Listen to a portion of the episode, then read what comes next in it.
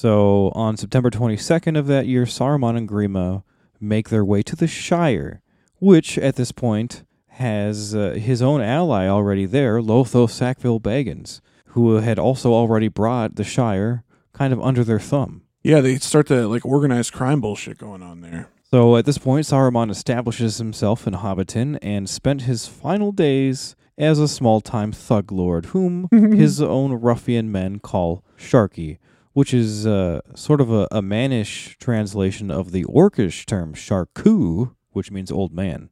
It's what his old troops used to call him, basically. Yeah.